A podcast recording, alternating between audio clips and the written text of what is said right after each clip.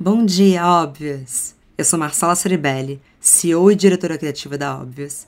Mas o episódio de hoje vai ser bem especial. Para celebrar o Dia de Teresa de Benguela e Dia Internacional da Mulher Negro Latino-Americana e Caribenha, quem vai ocupar meu lugar nesse papo são as meninas do podcast Afropausa. Elas falarão, a partir de suas perspectivas pessoais como mulheres pretas, sobre sororidade e dororidade. E aí, vamos juntas aprender com elas? Olá!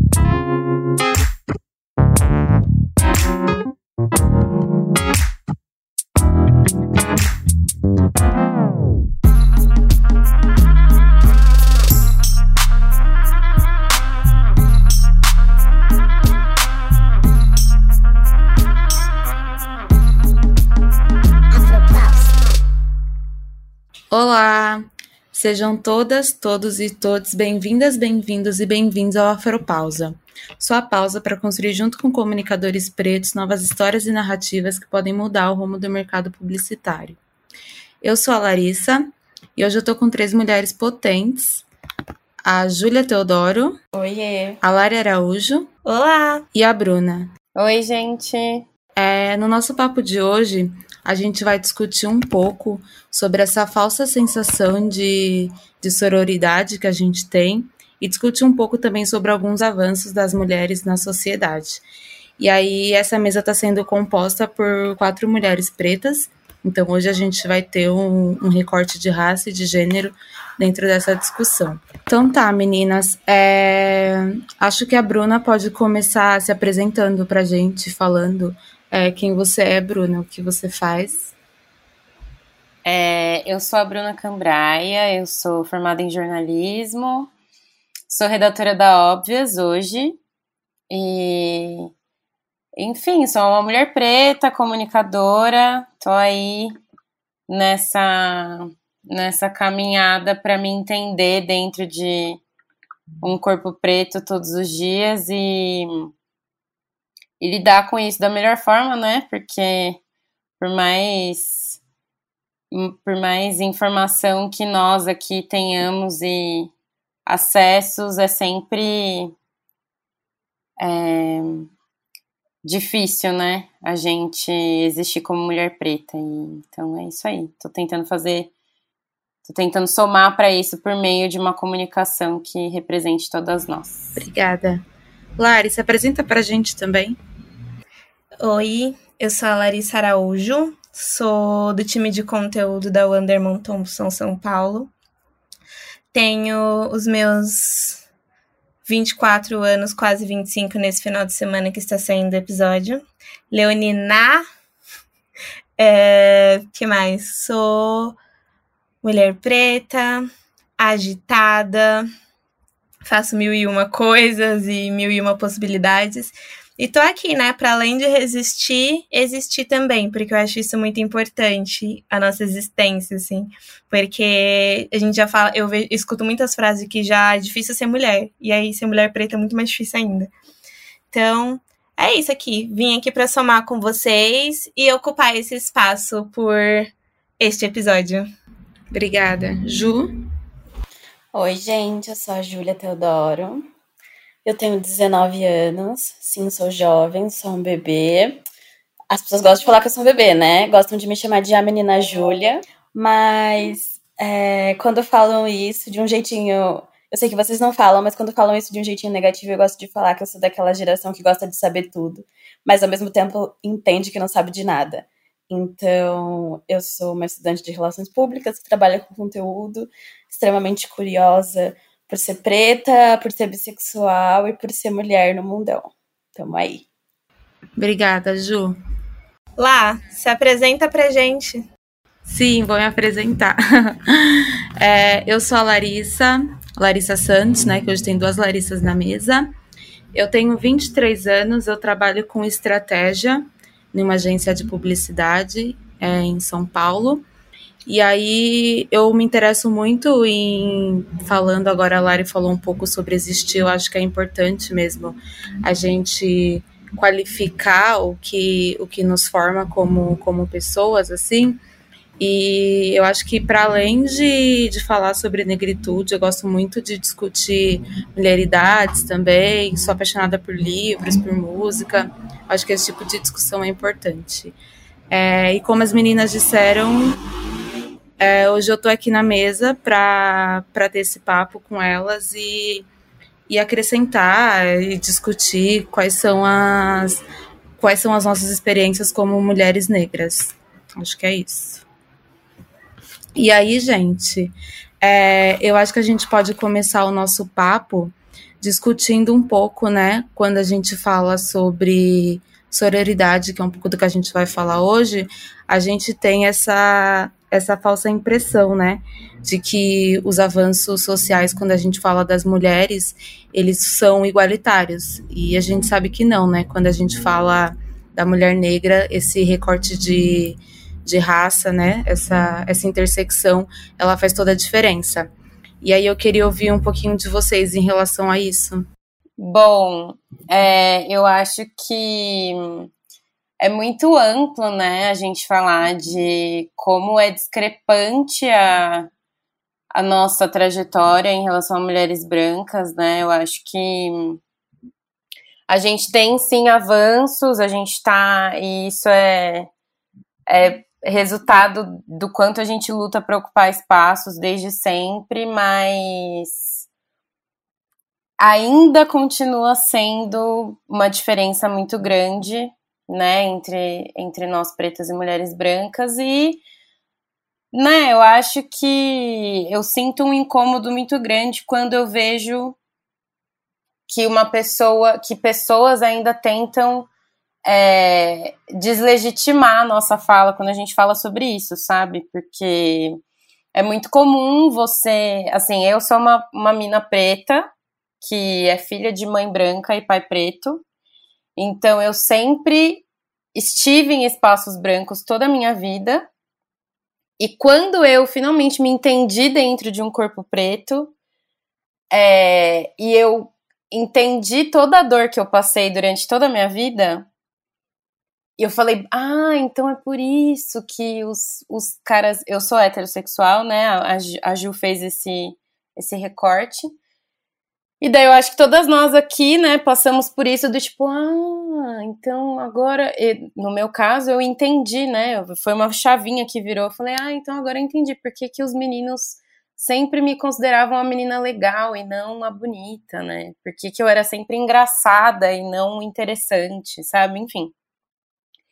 E aí a gente sentiu isso na pele a vida toda, e a chave virou, e, e, e isso continua acontecendo de uma forma ou de outra, né? E com meninas que são mais novas do que a gente, com mulheres pretas que estão em espaços majoritariamente brancos, enfim. E, e o que me deixa muito muito cansada às vezes é você falar sobre isso com uma pessoa branca do seu convívio, uma pessoa branca que você conhece, acaba entrando nesse assunto, e a pessoa fica, não, mas. Mas você é tão linda, isso é coisa da sua cabeça, imagina. Mas.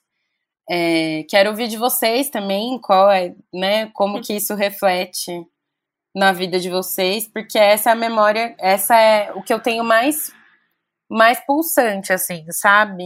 É... O que tá mais fresco na minha cabeça é isso, do quanto é inevitável para mim quando eu vejo uma mulher branca sendo, simplesmente, sabe? Ela tá, ela só tá sendo ela. Eu me coloco Sim. nesse lugar e falo assim, será que eu poderia fazer a mesma coisa? Sendo que eu sou preta? É, é muito bizarro. Amiga, sinto lhe informar, né? A gente descobre todo dia que não. Quando eu começo a pensar sobre isso, assim, em questão à raça, é, a, a minha primeira memória que eu tenho, assim, de, de entender que existiam diferenças, assim, mesmo sem saber que era racismo, porque eu não tinha a idade e nem a, a mentalidade que eu tenho hoje para entender sobre pretitude, é quando eu tava na escola, já contei isso uma vez na Afropausa, que eu tava, acho que, quatro, cinco anos, estava brincando, querendo brincar com umas crianças que estavam próximas a mim. E aí eu cheguei perto das meninas para brincar, assim, porque eu estudo em escola particular, né? Eu cheguei perto das meninas brancas, assim, para brincar. E aí eu escutei que eu não podia brincar porque meu cabelo não balançava. Aí eu lembro que eu voltei e, tipo, sentada assim, fiquei quietinha do lado da professora. Ela me perguntou o que tinha acontecido, eu expliquei. Aí ela falou assim: pega essa boneca e vai lá brincar com elas. E aí, quando eu peguei a boneca e fui lá brincar, ela falou: tipo, ah, nem essa boneca parece com você. Então, tipo, e começaram a rir assim, e foi isso, assim. Eu lembro que eu cheguei em casa chorando, e aí meus, minha mãe tem também tem, tem um, um conhecimento, assim, sobre o que estava acontecendo. Ela sabia mais ou menos o que era, mas a gente não entendia. Então eu comecei a falar, ah, meu cabelo é feio, eu não me pareço comigo, não pareço com a minha boneca, não pareço com não sei o quê. Então eu comecei a criar um monte de, de crises, é, de questões pessoais, assim, problemas a partir de, um, de uma piada que um, umas crianças, acho que sem nem saber que isso poderia ter feito, assim. Então eu lembro que foi quando eu alisei o cabelo. E aí eu cheguei na escola, as pessoas, tipo, eu balançava tanta cabeça que eu fiquei até com dor no pescoço, porque eu tinha essa sensação de meu cabelo parece, agora eu me pareço com. Mas eu realmente não parecia, assim. E é muito. E quando você fala sobre. Você vê que existem possibilidades que às vezes elas não têm, eu vejo que até nas pequenas coisas, por exemplo, não tem uma boneca preta. Tipo, ah, eu, eu acho que a galera que vai estar tá ouvindo isso daqui pode até pensar, ah, mas já a, a Mattel fez uma coleção de Barbie negra, tem Barbie negra, tem não sei o que preto. Gente, mas você não encontra? Tipo, tem, tem, mas tem fora. Porque aqui você não encontra, e quando você encontra é um preço totalmente absurdo. Então, até nisso, assim, a questão de privilégio branco, sabe? Até nisso, por exemplo, as pessoas têm. Tipo, eu tenho 25 anos, e nunca tive uma boneca preta parecida comigo. Eu comecei a ver coisas parecidas comigo, possibilidades a partir de agora, assim, tipo de 2020. Então precisou tipo de 25 anos para eu começar a me enxergar e começar a me ver nas outras coisas. Então até nisso que é leve, as pessoas têm a, a o privilégio branco consegue se sobressair. É, no meu caso específico, né, eu sou de uma família que a maioria das pessoas são pretas escuras, né? São pessoas pretas escuras, mas o meu pai é branco, então eu tenho uma pele mais clara. Então eu sempre fui cercada de pessoas pretas, então eu entendia que haviam, né, tipo, é, grupos sociais é, etnicamente distintos, mas eu não sabia o peso que isso trazia até, e traz, né, obviamente, até eu começar a me relacionar com pessoas fora do meu ambiente familiar. Então, a gente até já falou uma vez sobre como a escola acaba sendo a primeira violência para uma criança preta, né? Porque quando a, é, se a criança é de uma família preta, ela começa a ter contato com outras pessoas. E aí, como é cruel, né, todo esse processo. Mas o meu letramento é, racial, que aconteceu há, há pouco mais de quatro anos, cinco anos, que foi quando eu entrei na faculdade, ele sim me trouxe a, a compreensão total do que é ser uma mulher negra na sociedade, né? Então eu fiquei pensativa, porque assim, tudo que vocês falaram, tipo, me contempla também, sabe? Desde o que a Bru falou de, tipo, ver as pessoas brancas só sendo o que a Lari e as duas Lares falaram, tipo, do passado e da construção familiar e da escola. Tipo, eu não sou a pessoa que, que me sinto à vontade em falar o que já aconteceu comigo antes. Tipo, não me sinto bem falando sobre isso, porque eu não me vejo ainda livre do que aquilo me causou para falar. Mas é, enxergar essas situações para mim só mostra como, tipo, os nossos corpos, eles, tipo, não fizeram as pazes com o passado, tipo, o passado ainda é o reflexo do que a gente vive, enquanto as pessoas brancas, elas acham que elas fizeram as pazes.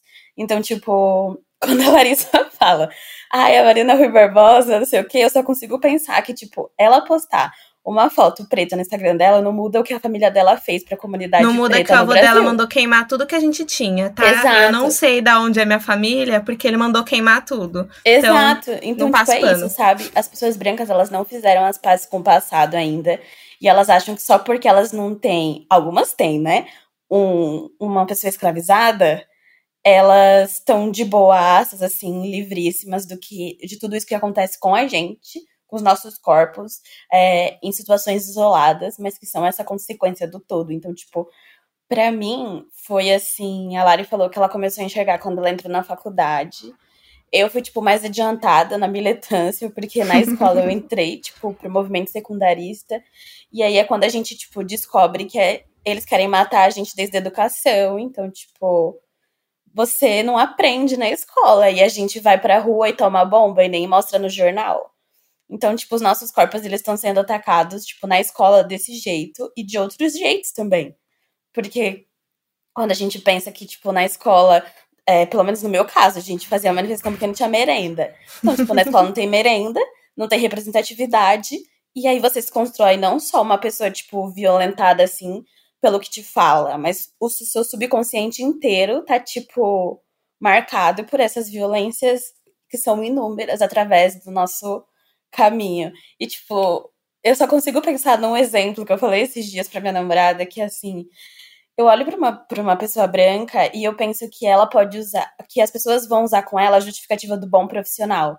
Tipo, se a pessoa for grossa, se a pessoa não tiver, tipo, se ela não for hum. nada, mano, mas ela é uma boa profissional, passa um pano pra ela. Enquanto a gente tem que, tipo, ter graduação, pós-graduação, mestrado. Tem que ter podcast. Tem que ter um Instagram bonito. Tem que ser bonita. Tem que arrumar uhum. o cabelo. Tem que pôr um brinco aqui para gravar.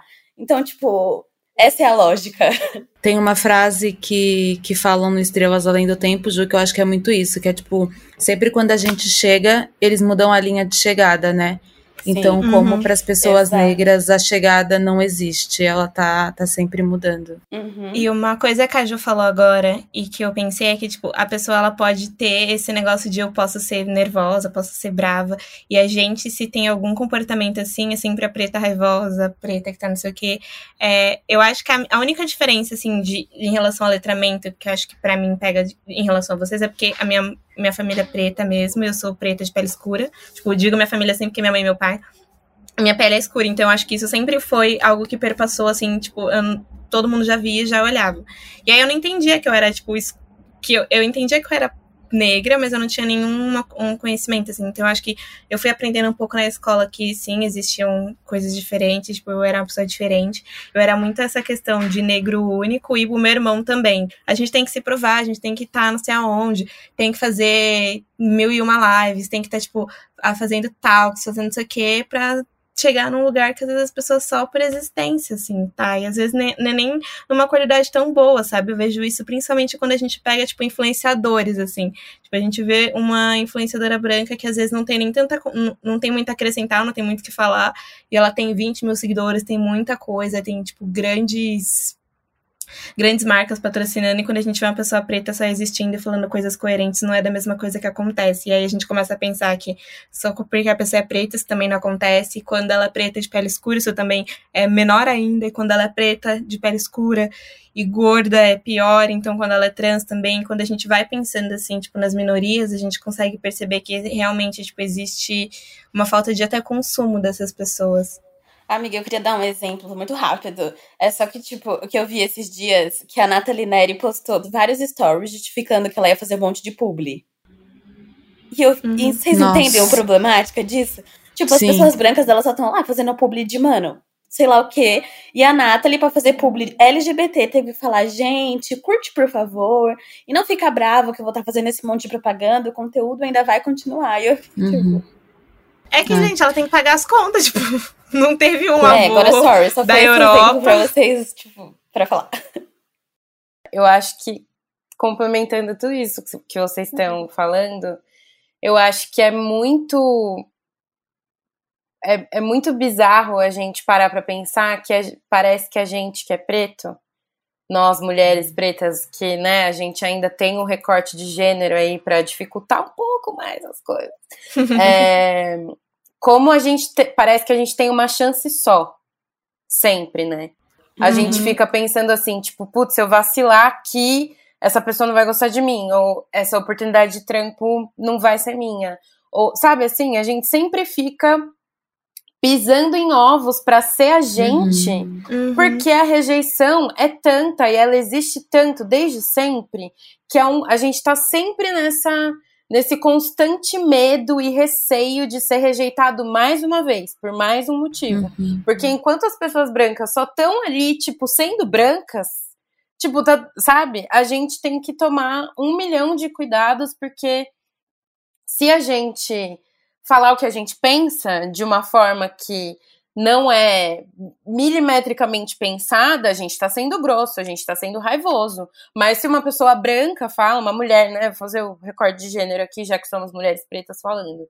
É, se uma mulher branca vai e fala de um jeito impensado ou de uma maneira de qualquer maneira que seja. Não, é que ela é geniosa, veja bem, ela não é barraqueira, ela tem a personalidade forte, sabe? Ela é poderosa. Exato, ela é uma mulher de opinião, não é que ela é barraqueira, entendeu? E, e a Lari Araújo trouxe esse lance de da menina barraqueira na escola e tal, tal, tal. Eu passei por uma situação muito parecida quando eu estava no cursinho. Eu já era maior de idade, eu tinha 18 para 19 anos, que eu entrei na faculdade com 19. É. é. E eu não falei antes, gente, mas eu tenho 25 anos, tá? É... tenho 25 anos, sou bem arianinha, mas enfim. É, daí, quando eu entrei no cursinho, eu já tinha 19 anos tal, e eu não tinha amizade com ninguém, tinha acabado de chegar num cursinho específico para uma faculdade de comunicação que eu fiz. E aí, assim, só tinham pessoas brancas, evidentemente. Eu acho que tinha um moleque preto e éramos a cota. Eu tinha meio que lugares cativos já pra galera da, da sala. E aí um dia eu sentei numa cadeira diferente, troquei, eu nem lembro direito o que foi, eu troquei uma cadeira de lugar, uma coisa assim. E tinha uma panelinha nessa sala, nessa, nesse cursinho, né? E era uma panelinha de meninas brancas. E daí um dia aconteceu não sei o que, que surgiu um boato de que eu tinha mandado essa, essa menina para aquele lugar. E, gente, eu não fiz nada nunca, por conta de uma questão de lugar, de cadeira, uma coisa assim. Eu não me lembro que faz muito tempo. Cara, eu tava ali na boa, sabe? Eu tava fazendo meu, eu tava indo estudar, porque eu queria entrar na faculdade. E daí, tipo, rolou isso como se eu fosse uma tipo, inventaram uma história de que eu tinha mandado a menina para aquele lugar. E assim, e, e caiu na, e cai de novo nessa coisa do mito da preta barraqueira. E tipo, e é, é. E é cruel demais, porque a gente a gente sofre essa, esse racismo e depois que a gente assimila ele, depois que a gente concebe, né, que a gente fala, porra, é isso, foi, foi, eu me senti desconfortável, não sabia porquê, mas agora eu sei. E aí a gente uhum. ainda se culpa por não ter percebido, tipo, porra, mano. Eu só queria falar que eu acho que tem duas coisas bem importantes aí na sua fala e na da Lari, né? Quando vocês falaram sobre seu negro único, eu penso muito nesse peso da raça, né? Que você falou, sobre como você e esse menino serão as únicas pessoas negras nesse curso. Para as outras pessoas, vocês estavam representando o que toda pessoa negra é. Então, qualquer coisa que vocês fizessem era como se todas as pessoas pretas fossem assim. E a gente sabe que não, né? É, os pretos são, são plurais, são diferentes, como qualquer outra pessoa. Como até nessa mesa, né, lá, a gente é diferente aqui, tipo, a gente tem cores diferentes, cabelos diferentes, Exato. opiniões diferentes, cores preferidas diferentes. Tipo, é, acho que é bem sempre, sempre bom frisar que a experiência da Bruna, por exemplo, é parecida com algumas das minhas vivências, mas não é a mesma. Tipo, a da Júlia, a da Lari. Tipo, somos pessoas pretas, sim, mas a minha opinião não é opinião universal. Não é só porque, sei lá, eu acho que tal coisa tem que ser desse jeito, que todos os pretos acham que tem que ser assim. Então, tipo, vocês que estão uhum. ouvindo, acho que é sempre bom Sim. a gente parar para pensar e não colocar o preto nesse local de, ah, ele sabe de tudo. Mas aquele fulano, eu perguntei para ele, ele disse que não é racismo. Aquele fulano é o fulano. Somos mil e uma pessoas, pensamos de mil e uma formas. É, e acho que tem outra coisa já, fazendo um, um gancho para um outro tópico. É, vocês falaram sobre representatividade, né, em algum momento. E aí eu penso muito sobre o que a Joyce Bert fala sobre como a gente tem que começar a parar de pensar em representatividade, porque é isso. É, o negro, o preto no topo não é verdade, se você tem uma pessoa bilionária, sabe? Então, acho que começar a pensar em proporcionalidade. Se a população preta é mais de 50%, enquanto não houver 50% em todos os espaços de pessoas é, negras ou pessoas não brancas e pessoas brancas, a gente está falando ainda sobre representatividade. E aí cai mais uma vez nesse mito do preto único, né? Então, acho que, que pensar nisso é importante também para nossa discussão. Amiga, claro, com certeza. Acho que. Tipo, não tem uma coisa que eu mais falo que é sobre esse lance do preto no topo, sabe? Porque, tipo, o que a gente conversa, preto no topo, se for você, E se, tipo, você ter essa visão individualista, você não tá entendendo qual é o lance da revolução que a gente tá tentando fazer.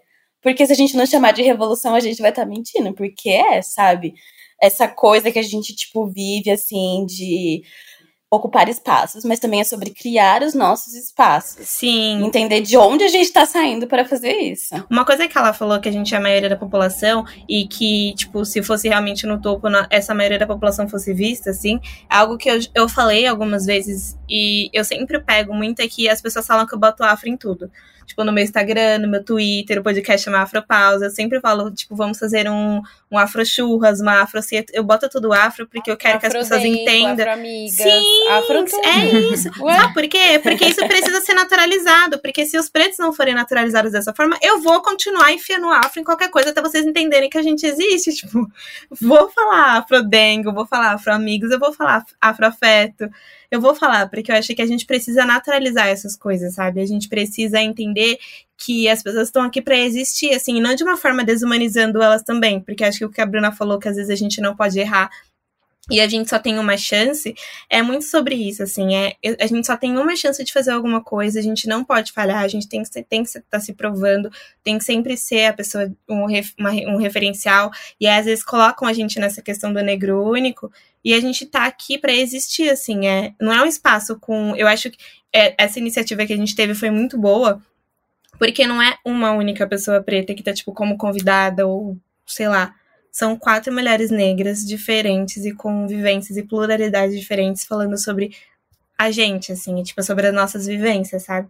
E eu acho que é sobre isso, assim, tipo, não é um preto no topo, são vários. E uma coisa que a Júlia falou há um tempo atrás que eu sempre pego é que, tipo, a gente tem que respeitar o, o anterior, tipo, o que veio antes, e aí é, até ela falou, a, ela falou e uma, e uma convidada nossa falou, tipo, a gente sim é grato por tudo que já aconteceu, por todos os avanços que aconteceram no mundo, né, porque não dá pra gente falar de, ai, coisas boas não aconteceram, aconteceram, só que se se o mundo tivesse dado certo, não tinha chuva de gafanhoto. Tipo, se o mundo tivesse dado certo, a gente não tava aqui fazendo tudo o que tá fazendo, sabe? Então, tipo, a gente sim sabe muitas coisas boas aconteceram, tipo, existiram pessoas que já contribuíram para muita coisa, mas infelizmente, com mesmo sendo 57% da população, isso porque o IBGE não fez a nova estimativa, né, mas ele espera que nós sejamos mais de 70% das pessoas pretas declaradas, é, a gente tem, tipo, mais de 50, mais de 70 pessoas pretas, mas a gente só tem uma mulher CEO negra no país. Então, assim, tá, muita coisa aconteceu. Aconteceu, mas a gente tá acontecendo em 2020. Tipo, eu, eu nasci antes do tempo, não nasci de nove meses, eu tenho, eu sou ansiosa, e eu falo que já era para ter acontecido há muito tempo, sabe? E se realmente tivesse dado certo, a gente não tava do jeito que tá, com todo mundo trancado dentro de casa sem poder sair, chuva de gafanhoto, tsunami, furacão. Então não, não deu muito certo, More, não deu. É, eu, essa coisa do negro único que vocês estavam falando é muito o meu caso, porque eu não tive contato com a minha família preta, é, muito contato, né? E sempre, o meu contato maior sempre foi com a minha, com a, com a parte branca da minha família. E assim, para as pretinhas que estão nos escutando agora e que tem e que também tem essa coisa de que tem muito mais contato com brancos, até mesmo dentro da própria casa, na família e tudo mais. Eu queria só é, levantar um ponto, né, que é o quanto pra gente que tá mais em espaços brancos, tanto dentro de casa quanto no trabalho, quanto, enfim, na vida, o quanto é nocivo essa nossa tem é tipo essa nossa insistência de revolucionar, né? Porque insistência não, a nossa, enfim, a nossa esse a nossa meta de causar de fato uma revolução desde as das pequenas coisas até as maiores realizações. Por que, que eu digo isso? Porque as, eu sinto que as pessoas brancas estão sempre relutando, né? Tipo, é tão confortável elas viverem na, ver, na verdade delas, sendo elas, sem ninguém vir apontar o dedo e falar: olha, então, isso aí não é legal, você tá sendo racista, ou então não gostei, sabe? Tipo, é muito, é tão confortável que quando elas veem que tem pessoas pretas se mobilizando, ou uma que seja, no ambiente que ela conhece, no meio em que ela vive, pra, sei lá, às vezes é só uma questão de você querer se sentir mais confortável com você mesma, sabe? Tipo, eu dentro da minha casa já aconteceu de, tipo assim, uma pessoa sugerir é, de da gente assistir uma coisa no Netflix, vai, um exemplo, uma série. E daí eu dizer, ah, eu não sei se eu tô afim, porque não tem nenhum preto no elenco, eu não, não quero. E aí isso vira uma problemática tão grande, do tipo assim, sabe, o quanto é tóxico também pra gente que tá em espaços brancos, você, sei lá, você só tentar ser você, sabe? Tipo, tá tudo bem eu não querer assistir uma coisa que não tem gente preta no elenco, cara. Tipo, tá, sabe? É tão a, a nossa tentativa, nossa essa nossa missão de, de querer de fato é, tornar real essa toda essa coisa dos pretos no topo e tudo mais, é, se torna assim uma quase que uma ofensa, sabe? Você não pode querer assistir um negócio, sabe? Assim, Mas e as outras pessoas? Somos todos humanos. É, ai, sim, cara. Não quero ver outra tipo... pessoa. Eu nunca me vi, agora eu quero ver. Não quero ver outra pessoa.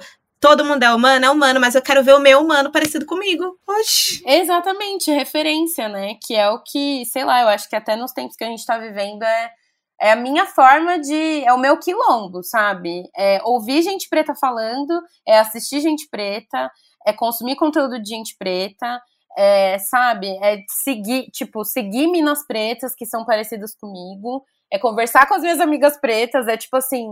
É muito difícil pra gente existir, a gente consegue existir quando a gente tá com os nossos, principalmente quando você.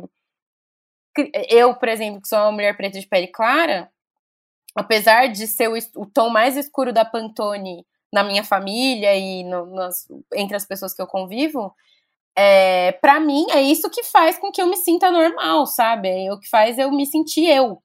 Então, tipo, sei lá, às vezes só é, dar um abracinho virtual via episódio de podcast nas minas pretas que estão escutando a gente, para que para que, sei lá, sabe, isso seja é, que a gente não, sei lá, desista de ter, de ter a gente como referência, porque é tão nocivo quando você convive tanto assim com pessoas brancas que você começa a duvidar da sua própria sanidade, assim, sabe? Você fica assim, poxa, será que eu tô sendo chata? Será que tava tudo bem a gente assistir? Sabe assim, você começa a se questionar, você fala, não, e não, a gente não tem que questionar a nossa militância. A gente tá indo no caminho certo, sim, tá tudo bem. Nossa, é, é isso.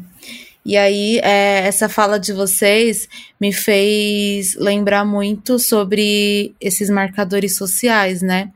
É, quando a gente fala que a gente não quer assistir um filme que não tem uma pessoa preta, a gente está reiterando que a pretitude dessa pessoa importa. E aí, é, eu acho que isso leva a gente também para um outro tópico muito importante, que é falar um pouco sobre essa falsa sensação de, de sororidade dentro do, do movimento feminista, né? E aí a, a Vilma, né, ela tem até um, um livro que fala sobre isso, a Vilma Piedade. E aí ela provoca a gente com o conceito de dororidade, que é falar sobre as dores que, a, que abarcam as mulheres negras, né? E como essas dores fazem com que a gente se veja uma na outra e se entenda. E aí eu queria saber um pouco de vocês, como vocês veem isso, né? É, esse, essa, esses, esses recortes, enfim, essas interseccionalidades dentro do, do movimento. Porque quando a Lari falou agora há pouco sobre a Joana Mendes, né, que foi a primeira diretora criativa negra de uma grande agência, e aí, em contrapartida, em um dos nossos outros episódios, esses dias a gente falou sobre mulheres estarem ganhando mais na comunicação. Quem são essas mulheres, né? Se a primeira mulher negra diretora chegou só agora, em 2020. E aí eu queria ouvir um pouquinho de vocês. Tem o um episódio, né, do Afropausa, que vocês falaram sobre a sororidade, que eu acho tudo. Afropausa lá, viu, gente? Lá onde é o Afropausa. Que foi uma conversa muito muito assim interessante para eu também começar a observar mais ao meu redor. Tipo, eu me considero uma feminista interseccional, eu sei que tem mulheres pretas que são mais próximas do mulherismo africano, mas eu acredito que tipo essa coisa da sororidade assim, ela é tipo o um mito desde que eu era criança, sabe? Por causa de tudo isso que vocês já falaram, tipo, porque a gente sempre ouvia assim, ah, vai brincar com as meninas. E a Larissa falou que ninguém queria brincar com ela, e ninguém queria brincar comigo também. Então, tipo, eu acho que é só uma, uma falsa construção que colocaram na nossa cabeça e que infelizmente chegou num ponto que a gente achava que é, a unificação das mulheres ela significava, tipo, ignorar as diferenças e só juntar todo mundo no mesmo balaio. E, tipo, não é sobre isso. Quando a gente pensa, né, tipo, na interseccionalidade, a gente pensa quem são as mulheres negras do Brasil, quem são as mães negras do Brasil, quem são as estudantes, quem são as trabalhadoras, quem são as comunicadoras, quem são todas essas mulheres, como vocês falaram, tipo, plurais, que representam. E aí, tipo, eu como feminista, eu gosto sempre de falar, primeiro eu olho para minha casa. Então, primeiro eu quero falar sobre vocês, sabe? Tipo, eu nunca vou começar falando sobre, tipo, ai, o movimento. É, a gente não tá falando aqui sobre o feminismo da Revolução Francesa, não, viu? Esse feminismo, tipo, não cabe para mim. Eu tô falando sobre o feminismo do tipo, o dia que eu estiver chorando na agência, a Larissa vai lá e vai me acudir. É, é isso, assim, é o feminismo que a gente, tipo, consegue construir coisas reais, mudanças reais. Tipo, eu sei que eu sou meio jovem sonhadora, mas eu ainda acredito nisso. Porque se a gente só pensar que unificar vai resolver, a gente sabe que não vai. Ai, já aconteceu de eu chorar na agência e a Júlia me acudir. É de chorar na agência e ter uma pessoa preta para acudir, assim, é, eu lembro, mu é muito claro, assim, para mim. Eu tive uma crise de ansiedade no ano passado dentro da agência, e aí é questão de conforto, de que a gente se sente bem, assim. Eu lembro que a, a Lari tava, tipo, perto de mim, assim, e a Ellen, que é uma amiga nossa, e aí elas estavam meio tava entendendo o que tava acontecendo, ela, tipo, não tava entendendo, mas elas estavam ali, sabe? Eu acho isso muito importante, tipo, às vezes a gente não sabe o que a outra pessoa tá passando, a gente não quer conversar com outra pessoa, mas a gente só quer se sentir confortável, e é muito mais confortável quando a gente tá sempre próxima, quando a gente tá, tipo, conversando, quando a gente tá sendo mais acolhida, ou quando a gente tá se sentindo bem, assim, isso é muito importante. E uma coisa que a Ju fala que é sobre isso, assim, tipo, ah, é, a gente, as mulheres têm que se unir, as mulheres, tipo, crianças tinham que brincar juntas, mas quem eram essas mulheres que brincavam juntas? Porque eu não tinha, eu não tinha nem, não podia brincar porque meu, minha boneca não parecia comigo, então eu não era a pessoa que estava brincando junto. E aí quando a gente traz para nossa, tipo, para a vida adulta ou para jovem adolescência, porque eu falo que eu sou uma, eu sou uma jovem adulta ainda, é sobre isso, assim, tipo, tá, é, a gente tem que se unir, a gente tem que sair, a gente tem que viajar, a gente tem que ter lazer. E aí, um, um dos episódios que a gente teve do Afropausa, que me lembra muito esse momento agora, é que a convidada, no caso, ela fala assim: gente, sabe aquela foto com as amigas na praia? Tipo, que tá todas as amigas na praia e vocês estão com o dedo pra cima sorrindo? Eu, Larissa, não tenho essa foto. Eu também não. Então, você tem, Ju, essa foto com suas amigas na praia? Você tem lá? Não tenho. Então, as pessoas pretas e as mulheres negras não têm. Amei então, a Larissa tipo, Google Forbes agora. Até nisso, pesquisa sabe? rápida. Pesquisa rápida de qualidade, só pra conferir. Então é isso, assim, tipo, até nisso, sabe? É, ah, a gente tem que se unir, a gente tem que ter uma hora de lazer, a gente tem que ter o nosso autocuidado, mas autocuidado de quem? De quem? Porque, tipo, esse lazer, lazer de quem? Nós somos quatro, somos de bairros diferentes, de lugares diferentes, e as quatro não tem. A gente, tipo, não nasceu juntas, a gente não viveu para sempre juntas, tipo, não fomos amigas desde criança e isso, mas a gente não tem. E é, eu acho que uma coisa que eu vou deixar aqui para até as mulheres negras que estão ouvindo, se vocês tiverem essas fotos, tipo, manda pra gente, porque isso vai me deixar muito feliz, sabe? Por ver que vocês estão além de resistindo, existindo, porque é isso, assim, a gente tem que entender também um ponto de partida de que, tipo, as mulheres brancas, por exemplo, estão em outros lugares, como saiu uma matéria que, tipo, elas estão ganhando muito mais no mercado de comunicação. Mas a gente não tá nem conseguindo tirar uma foto na praia. A gente não tá nem conseguindo chegar, tipo, no rolê ainda, entendeu? Então é um, um avanço que a gente ainda não tem. E, a, e é, é aí que vem a sororidade, eu acho. E é aí que vem aquela questão de botar o seu privilégio, mostrar que você é realmente uma pessoa, sei lá, uma antirracista ou alguém assim. Quando você for contratar, por exemplo, contrata uma pessoa preta. Ou quando você for indicar, indica além do seu LinkedIn, que é um LinkedIn tipo branco, indica uma pessoa preta. Tem indique uma preta que tá aí, que é tipo uma agência de consultoria para contratar mulheres negras. Tem Pregue Afro, tem um monte de lugar que vocês podem consultar e pesquisar para contratarem pessoas negras. Então, assim, vamos começar a colocar o nosso privilégio em jogo, sabe? Vamos começar a parar para pensar de, tipo, tá, eu vou colocar uma pessoa que é parecida comigo, que, tipo, ela, sei lá, é, às vezes eu, eu, falo sobre ano sabático, porque eu acho isso ainda meio que surreal, assim, as pessoas tirarem ano sabático, porque a gente não tá nem nisso, a gente não tem esse privilégio de tirar ano sabático.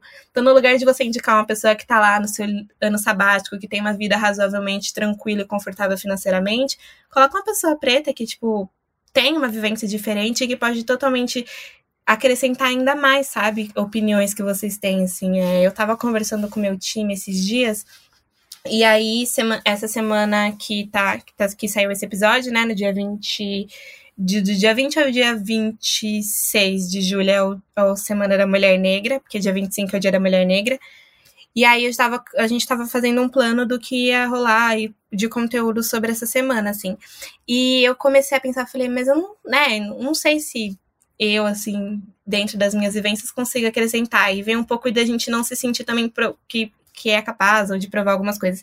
E elas falaram, não, lá, tipo, você faz e você vai e você faz do seu jeito. E aí, uma frase que eu até corrigi, depois que elas falaram é o seu local de fala. Eu, gente, não. Tipo, todo mundo tem local de fala, assim, todo mundo tem fala, todo mundo tem voz, porque esse rolê de, ah, eu vou mudar voz para não sei quem. Não, todo mundo tem voz, ninguém tá dando voz para ninguém. Eu nasci Exatamente. falando, nasci falando e nasci falando muito. Então, tipo, a gente só tem que entender que o nosso local é falar dentro da minha vivência. Então, tipo, uma pessoa branca, por exemplo, falar, ah, eu não vou, sei lá, falar sobre racismo porque não é meu local de fala. Gente, a gente precisa entender que as pessoas pretas, elas não são racistas, tipo, a gente foi escravizado, sabe? Fomos escravizados por pessoas brancas, então elas que têm que dialogar sobre racismo, por exemplo.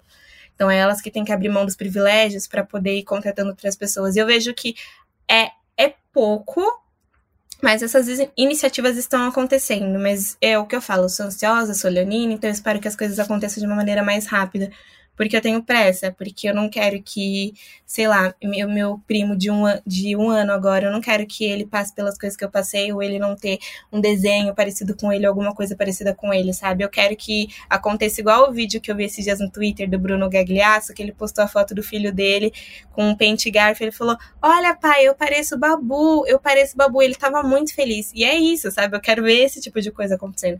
Eu quero que quando as mulheres pretas que estão ouvindo, ou até as brancas também estiverem ouvindo, elas verem uma foto de, de várias amigas na praia com o dedo para cima no pôr do sol, elas olham e falam: olha, eu, essa é uma possibilidade para mim.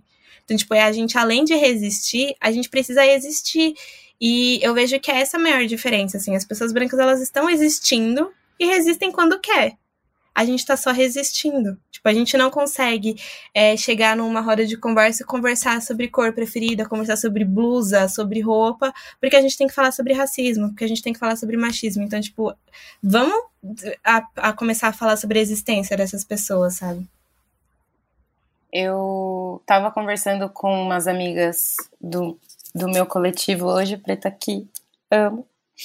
É, tava conversando com umas amigas hoje, e aí a gente tá, né, deslanchando, enfim, é, esse projeto que é mais, na verdade, um, um lugar pra gente, para que a gente possa existir da nossa forma, né, são várias, são nove mulheres pretas comunicadoras que se conheceram na faculdade, e aí a nossa amizade foi para além disso, e aí, enfim, a gente criou esse espaço no Instagram pra gente falar sobre a nossa vida, né, de uma forma que, sei lá, possa acrescentar para outras mulheres pretas também. E daí a gente ainda tá, né, é, alinhando algumas coisas e tal, e daí a Gil Eborron, beijo Gil, é, ela, ela levantou uma, uma, uma questão que a gente estava tentando se definir, né?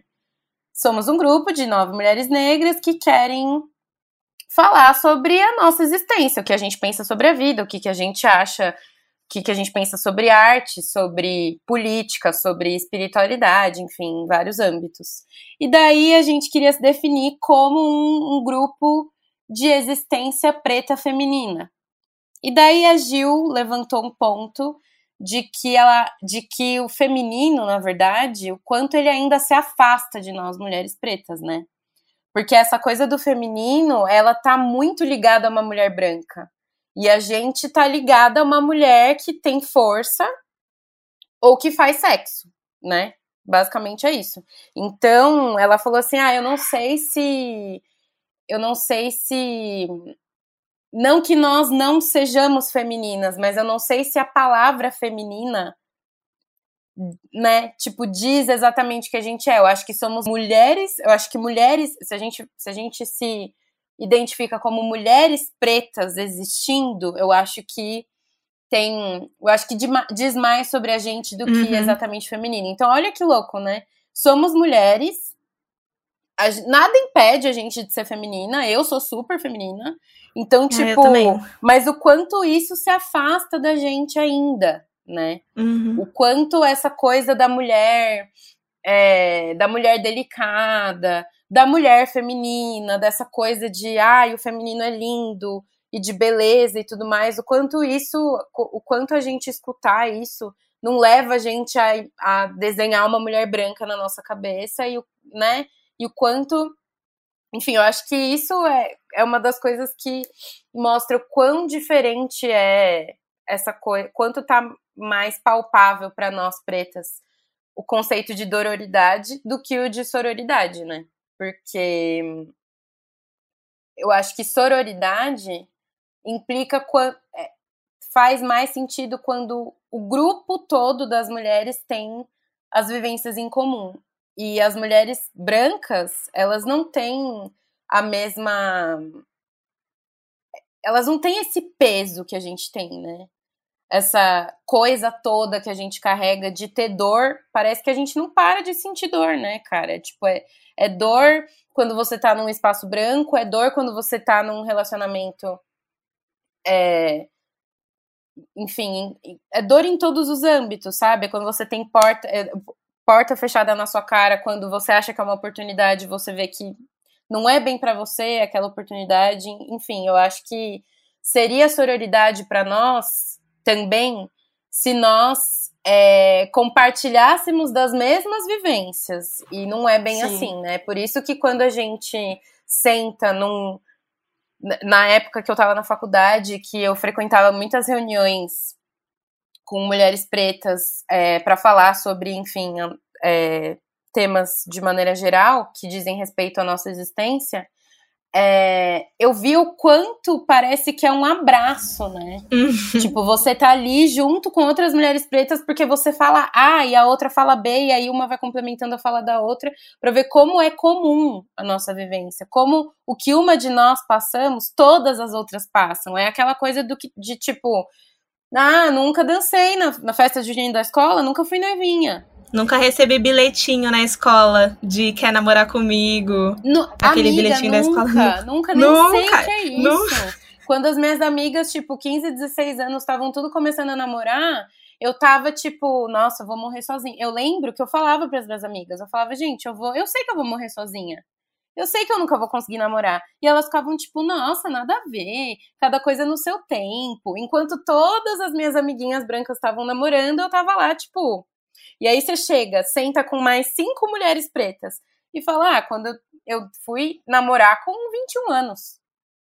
A outra mulher preta, ou ela vai falar que não namorou ainda, ou ela vai falar: Nossa, eu também.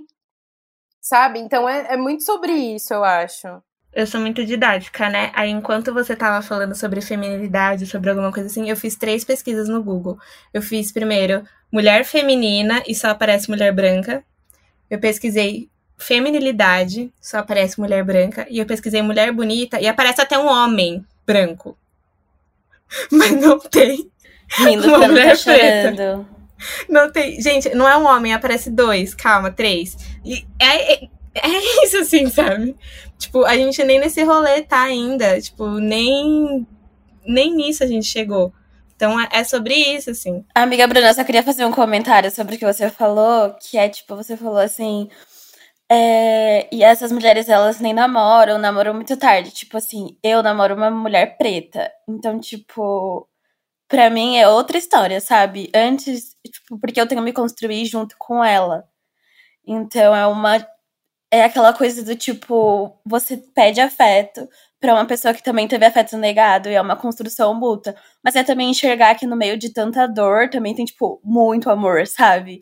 Então é olhar isso por outro lado também. E, tipo, só assim eu também consegui me colocar no relacionamento, sabe? olhando por esse outro lado de que eu merecia receber amor e esse amor poderia vir de uma mulher preta que também, sabe, passou por tantas coisas como eu. Ai, te amo, bebezinho. Minha namorada tá aqui, gente, desculpa. eu acho que, total, Ju, eu acho que isso faz super sentido. Eu acho que, como a gente é, a gente é de, de épocas completamente diferentes, né? Eu sou, tipo, cinco anos mais velha que você, seis anos mais velha que você. Então, eu acho que tem uma, uma diferença também de dessa tomada de consciência, sabe? Eu, uhum. para mim, o, o mundo que. O mundo, quando eu tinha 18, 19 anos, era um mundo que, assim, o que as possibilidades que me eram apresentadas eram.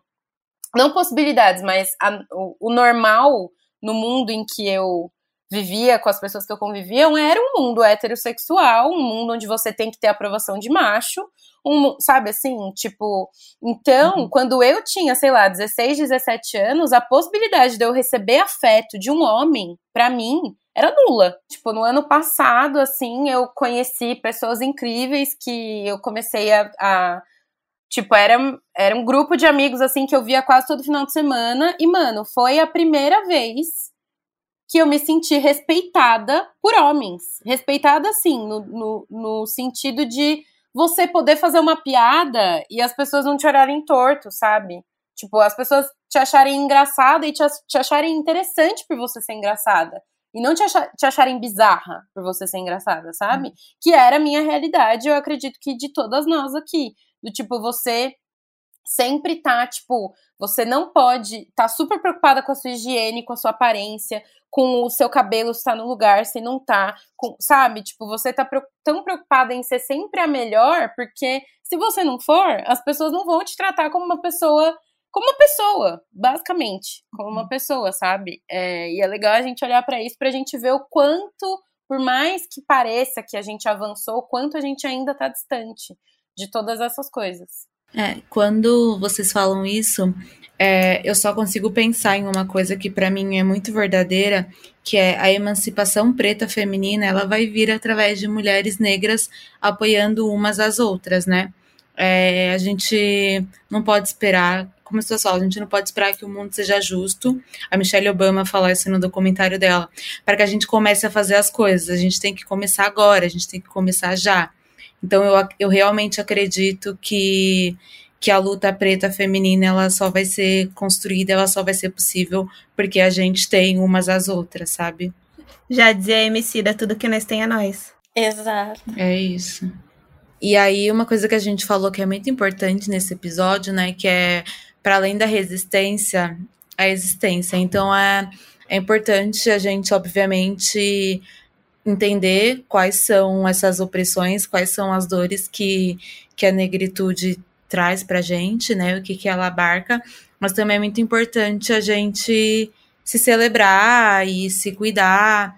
E aí eu quero ouvir um pouco de vocês como vocês encaram isso, como funciona esse, esse processo para vocês, né? Como a gente teve até essa discussão esses dias no, no Twitter que era tipo, gente, autocuidado não é só skincare, né? Autocuidado é muitas outras coisas. E aí eu queria entender de vocês o que é o autocuidado para vocês. Eu acho que, tipo, é a gente descobrir o real significado de negritude, sabe? Porque, tipo, negritude é diferente de branquitude. Tipo, branquitude é vocês entendendo, tá? Depois pesquisa o que significa e vai lutar que a Larissa falou que racismo é problema de branco. E a gente, pretinhos, entendendo, e pretinhas, entendendo, o nosso lugar de negritude é saber quem a gente é, de onde a gente saiu, quem são nossos ancestrais, quem lutou pela gente. É, porque, mano, essa coisa, tipo, esse, todas essas coisas do passado que a gente falou, de passado assim, gente, né, aquele momento escravagista. Tipo, aquilo não foi pacífico. A gente sempre fala isso. Aquilo não foi pacífico, teve muita resistência. Os nossos são potentes, são resistentes. Então, descobrir o nosso lugar de negritude não é falar de dor. O de branquitude de vocês é, o nosso não. O nosso é, tipo, se cuidar, ficar bem, descobrir nossas raízes, fazer trança. Entendeu? Isso é exercer a nossa negritude. E para mim, autocuidado é isso. É descobrir todo dia um jeito de arrumar meu cabelo, tomar um sol pra né, ficar mais assim, bem, bem bela, de ver os vídeos da MC Taya que ela fala sobre a estética preta, que ela fala das unhas, que ela fala de um monte de coisa. Para mim, negritude é isso, autocuidado é negritude. E é isso, amiga. Autocuidado não é skincare. Autocuidado para nós é negritude, porque a gente tá vivendo e estamos vivona. Eu acho que para mim, autocuidado é é isso, é a gente viver. Para mim, autocuidado é a gente ter as pessoas que a gente considera como rede de apoio. Então, tipo, as amigas pretas que a gente tem por perto, nossas famílias. É só uma coisa que eu fiquei pensando, porque a gente fala, a Júlia falou, tipo, sobre ancestralidade, e a gente pensar quem foi os nossos, e no começo a gente falou que a nossa história foi apagada por conta de um avô de uma certa pessoa famosa. Mas assim, ancestralidade. Você sabe assim, quem? Isso, mas a ancestralidade que a gente diz é as pessoas pretas importantes que a gente não aprendeu no livro de história. É sobre, por exemplo, Teresa de Benguela, que é, o, é a dona do dia 25 de julho, que é o dia Junto da mulher você, preta. Né, amiga? Junto comigo, porque a minha. Isso, amiga, amo você, obrigada por esse biscoito, eu tava precisando. é sobre isso, assim, tipo, é, é isso é aqui, autocuidado. É a gente tá conversando, e a gente ter essa troca no podcast, a gente falar, sei lá, sobre bolo, sobre look, ou eu mandar uma foto para alguém e falar, gente, o que, vocês acham de eu comprar essa coisa? É sobre isso, autocuidado. Tipo, tudo isso envolve, sabe? É sobre a gente, por exemplo, entender o que tá acontecendo, entender que as mulheres negras são a base da pirâmide social e a gente, infelizmente, tá por diversas coisas e atravessadas nós somos sozinhas. Isso não só na questão afetiva sexual, mas né, em, em todos os âmbitos, assim, por ser a base. E a gente se aquilombar nessa base é a gente poder. Autocuidado é aquela questão de tirar a foto bonita na praia, autocuidado é a gente almoçar junto, autocuidado é você precisar se abrir com alguém, você ter as pessoas pretas ao seu redor. Autocuidado, se você quiser, pode ser um skincare. Eu vi um, um vídeo, eu tava fazendo umas pesquisas de influenciador, eu vi que a Damata faz um, um IGTV que é tipo skincare das pretas, assim, e eu achei isso incrível.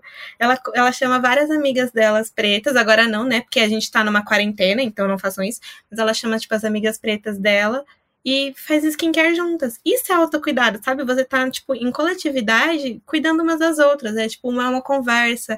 A lá, é, eu, quando a gente tava, tipo, no mundo meio que conseguindo sair, a gente tinha um momento que a gente almoçava junto, assim, tipo, a gente sempre almoçava junto e a gente falava que era terapia almoço de terapia, que a gente conversava, a gente debatia. É, é sobre isso. É sobre você, tipo, ter as pessoas próximas para poder conversar, para você poder existir. E é, é isso, assim, sabe? Eu acho que o autocuidado é além de pessoas também, é você começar a pensar nas pessoas que você tem próximo e o que que você quer. Que que, que para você é autocuidado? Porque para mim é cuidar do meu cabelo, é tirar um tempo para mim mesma, é às vezes eu não querer existir, querer ficar deitada só curtindo a minha solitude. Isso para mim também é um autocuidado para mim, tipo, dentro meu, da minha vivência. Então acho que a gente precisa entender que autocuidado sim é a gente começar a pensar em nós mesmos, mas a gente também pensar que existem pessoas que estão cuidando da gente. Essa questão de coletividade, assim. Eu acho que fazendo super um complemento na sua fala, Lari. Eu acho que autocuidado para mim, desde que eu me descobri negra, porque eu tive esse processo. Eu sempre soube que eu não era branca, mas eu uhum. acho que uhum. você saber que você é negra tem outro significado, sabe? É... Para mim, autocuidado é referência. É você ter é, que o que super perpassa esse, essa coisa de coletividade que você falou é você trazer para perto, ainda mais eu que cresci em espaços brancos, é, enfim, tenho contato só com a parte branca da minha família. Eu acho que é referência, é você entender que existem pessoas como você, sabe? É você que é você entender que tá tudo bem ter seu corpo, que tá tudo bem ter seu cabelo, que tá tudo bem, ter, sabe? Que tá tudo bem, que você é uma pessoa normal, porque eu me senti um bicho por ser a negra única, sempre em todos os espaços, eu me senti um bicho, eu me sentia, eu não aceitava meu cabelo, eu alisei meu cabelo durante muito tempo. Acho que como muitas de nós aqui, se não todas, eu, eu alisei meu cabelo durante muito tempo. Eu odiei o meu corpo durante muito tempo. É, então, assim, autocuidado é você se cercar de coisas que te representam, porque isso facilita a nossa existência, sabe? Isso torna menos. Isso, é, porque é dolorida, mas ela não tem que ser dolorida.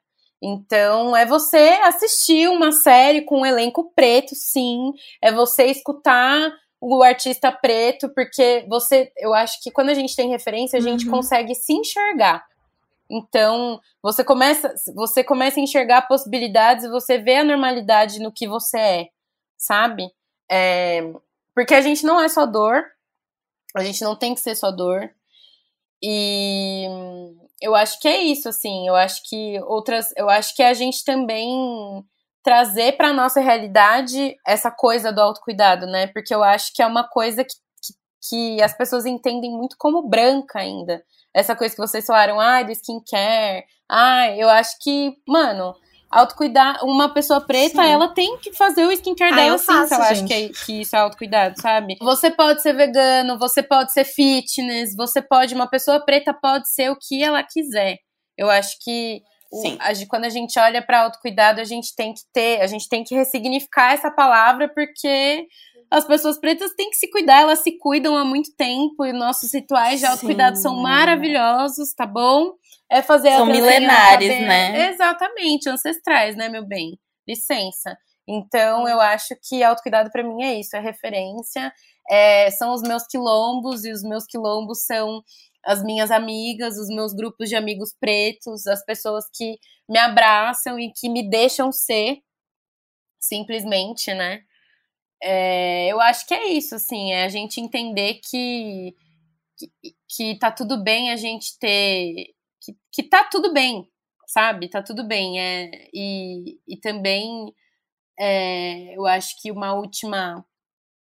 Uma última definição para mim de autocuidado é da gente colocar limites, sabe? Assim, é, a gente entender os nossos limites e colocar eles. É o que a Lari tava falando. Poxa, eu não quero, não tô afim agora. Não tô afim e tá tudo bem, sabe? É você respeitar o seu tempo, o seu espaço, o seu silêncio. É você cuidar da sua mente, cuidar do seu corpo, cuidar da sua dessa pele linda. Dessa né? cor maravilhosa que você tem. dessa melanina cor maravilhosa. Exato. Eu acho que autocuidado é isso, gente. É isso, eu me sinto contemplada. Ah, eu me sinto quentinha. Eu acho que sobre isso de, de ser, ser um skincare, eu acho que sim, é sobre isso. Mas é, é como todos vocês já falaram, não é só sobre isso, sabe?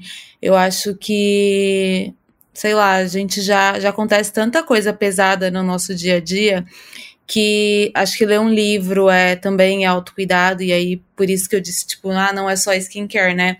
A gente tem que cuidar do corpo, mas a gente tem que cuidar da mente também. Então é como a Lari falou, é ficar no escuro, é. Enfim, é ter, é um, é ter um tempo para si, né? Eu acho que, que tudo isso está muito ligado ao autocuidado. E é isso, gente. Vamos para as dicas? Vocês separaram dicas para dividir com a gente? Afrodicas Time. Lari, você quer explicar o que que são afrodicas? Quero. As Afrodicas são um quadro que a gente vai vai falar, vai ter agora, na verdade, onde a gente traz referências pretas para vocês do que a gente anda consumindo. Então, livro, peça de teatro, se for online, porque estão rolando algumas no SESC, tudo que a gente tem tem consumido de cultura preta. Porque preto faz muita coisa. Quem quer começar? Eu vou indicar é, um outro podcast, porque eu acho que é bom a gente escutar e ter novas referências e novas experiências também. O podcast que eu vou indicar é das meninas que particularmente são as minhas amigas, e eu vou gravar um episódio com elas, inclusive, sobre um filme pretinho. Chama Pretas na Rede. Elas foram uma das primeiras de mulheres podcasts pretas, assim, no, em todas as plataformas possíveis. E isso me deixa feliz, mas também me deixa triste, assim. Hoje eu tava conversando com a Lá sobre um, assunto X que me deixou feliz e também me deixa triste ao mesmo tempo. Tipo, me deixa feliz porque elas são uma das primeiras, elas fazem um conteúdo muito bom, mas me deixa triste porque elas não têm, tipo, nem 3 mil seguidores, sabe? E faz anos que elas estão lá, tipo, eu lembro que quando eu trabalhava na Ateliê Shongani, que foi acho que em 2017 para 2018, eu já escutava as meninas. Então, o tempo que elas estão no ar e elas não têm visibilidade, isso me deixa muito triste. É, e a minha outra indicação é um perfil que eu queria muito que, pelo menos, algumas pessoas que estão ouvindo seguisse, porque eu acho que ela tem conteúdos incríveis, é uma pessoa ótima e que todo mundo deveria conhecer, consumir, admirar e amar. é a Patrícia Avelino. Ela é uma mulher preta gorda, mãe. Ela tem um podcast também sobre beleza, maquiagem e ela é uma influenciadora digital que ela tem muito a acrescentar, assim. Eu acho que todos os conteúdos que ela vai postando eu vou aprendendo muito, então me deixa muito com o coração quentinho, tanto ela quanto as meninas do Pretas na Rede. Então, são duas indicações que eu tenho para hoje. Boa. Quem é a próxima? Hum, pode ir, Bruna. Gente, é, as minhas dicas, uma delas, eu não sei se. Talvez até algumas. Pode ser que alguém já tenha lido, alguém que esteja ouvindo já tenha lido, mas eu terminei há pouco tempo o livro da Maya Angelou, Carta à Minha Filha. Ele é um livro super levinho, é muito. É muito. É um abracinho, assim, sabe? É, é uma coleção de relatos da, da vida da Maya Angelou e ela usa desses relatos sempre para trazer algum conselho para gente ou alguma reflexão. É, eu me emocionei em vários momentos do livro, porque é muito lindo, é muito delicado e ao mesmo tempo é muito profundo, porque em alguns momentos ela relata é, coisas, episódios da vida dela em que ela. Vários, né, na verdade. Que ela sofreu racismo, enfim, foi violentada, né, por essas opressões que a gente já conhece, mas por outro lado é um livro que ela, ela fala de um jeito muito bonito sobre momentos da vida dela e muito, em alguns ela, ela é irônica, ela dá uma, enfim, ela meio que zoa dela mesma, sabe? Ela faz uma, ela faz autocríticas e tudo ela usa é, todos esses relatos ela usa como conselhos para dar para as filhas delas, para as filhas dela que somos nós.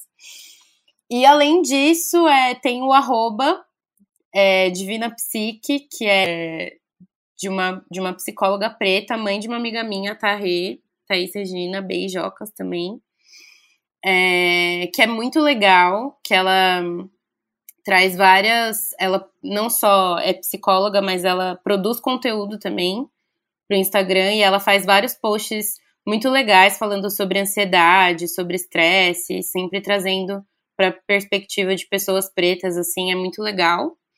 E também o Preta Aqui, né? Que é o coletivo, meu coletivo, junto com as minhas amigas, a gente também tá criando conteúdo focando nessa na nossa perspectiva mesmo, preta de existir como mulheres, como comunicadoras e e é isso. Essas são as minhas sugestões. Espero que vocês acatem, sigam e gostem. Linda. Boa, obrigada. É, todo mundo fala toda vez que eu é, sou muito jovem, então, tipo, eu não conheço as coisas que rolaram. Então, a minha afrodica de hoje é um vídeo de 1971, tá? Só pra, tipo, as pessoas entenderem que eu tô, assim, né, buscando. É, é um vídeo da Nick Giovanni, que é uma poeta norte-americana. Ela é uma das vozes mais, tipo, importantes e potentes. É, sobre a, uma, uma das vozes mais importantes e potentes do ativismo norte-americano, afro, é, afro-americano. E ela tem um vídeo de 1971 que é uma conversa dela com James Baldwin. Tipo, é um vídeo bem longo, tem uma hora, mas eu garanto que vale muito a pena. É só, tipo, tá lá no YouTube, Nick Giovanni James Baldwin, que vocês vão achar. E nessa conversa, eles falam muito sobre o passado deles e sobre as gerações da frente. E é muito. E essa coisa do tempo é muito importante para mim, porque eu acho que vocês percebem que todo tempo eu fico falando, eu sou mais nova, eu sou mais nova, eu sou muito apegada com a temporalidade e as gerações, assim. Eu sei que, tipo, eu não deveria, mas eu sou. Então eu peguei essa ref lá do passado, porque eu acho que ela. Eu assisti esse vídeo e fiquei, assim, muito impactada. E eu sei que, tipo, vai impactar pessoas mais velhas e pessoas mais novas, porque são eles conversando sobre tempo, sobre gerações, sobre mudanças. E é muito legal. Fala de raça, mas também fala deles, né? De como eles se sentem, de como eles estão, como eles. Porque eles são poetas, né? Então, eles é, falam sobre subjetividade. E acho que é um abracinho em nós pretos, e nas pessoas brancas é um aprendizado. Boa. Eu trouxe duas dicas hoje para dividir com vocês. A primeira é o livro da Vilma Piedade, que foi citado aqui o conceito de dororidade. E aí, nesse livro, ela explica um pouco, e ela faz alguns paralelos muito legais também com, com a Umbanda, né, com o Candomblé. E aí eu acho que tem. É um são pontos de vista pessoais, né? Quando ela tá falando sobre isso, sobre ser uma mulher preta, de axé. E, enfim, vale a leitura. Eu acho que é um conceito bem interessante para pensar essa inter, interseccionalidade que a gente conversou, sobre essa diferença entre mulheres brancas e mulheres negras. E a segunda dica é um, o podcast Influência Negra, e aí, mais especificamente, o episódio Descansa Militante, que fala um pouco sobre o que a gente conversou agora no final, né? Sobre quais, sobre quais devem ser as nossas estratégias quando a militância adoece, né? Que a gente sabe que a militância é um local que, que adoece. A gente até fala às vezes que quanto mais consciente, mais, sei lá, revoltado, triste, enfim, você fica com, com a sociedade, né? Quando você começa a perceber como que se dá esse, esse modelo de sociedade. E aí eles falam um pouco sobre isso, eu acho que, que é uma dica legal também. E é isso, gente. Escutem Afropausa, sigam Afropausa. Estamos aqui para existir e resistir também e fazer skincare. Bruna, obrigada por ter participado. Imagina, obrigada a vocês. Foi um prazer também, né, receber vocês como óbvios, porque eu sou da Óbvios. Então, espero que essa parceria aí tenha longa data.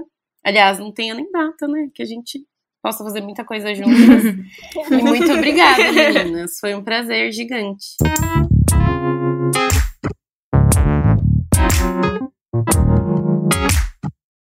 Muito obrigada também a você que nos escutou até aqui. Mas nossa conversa não tem fim.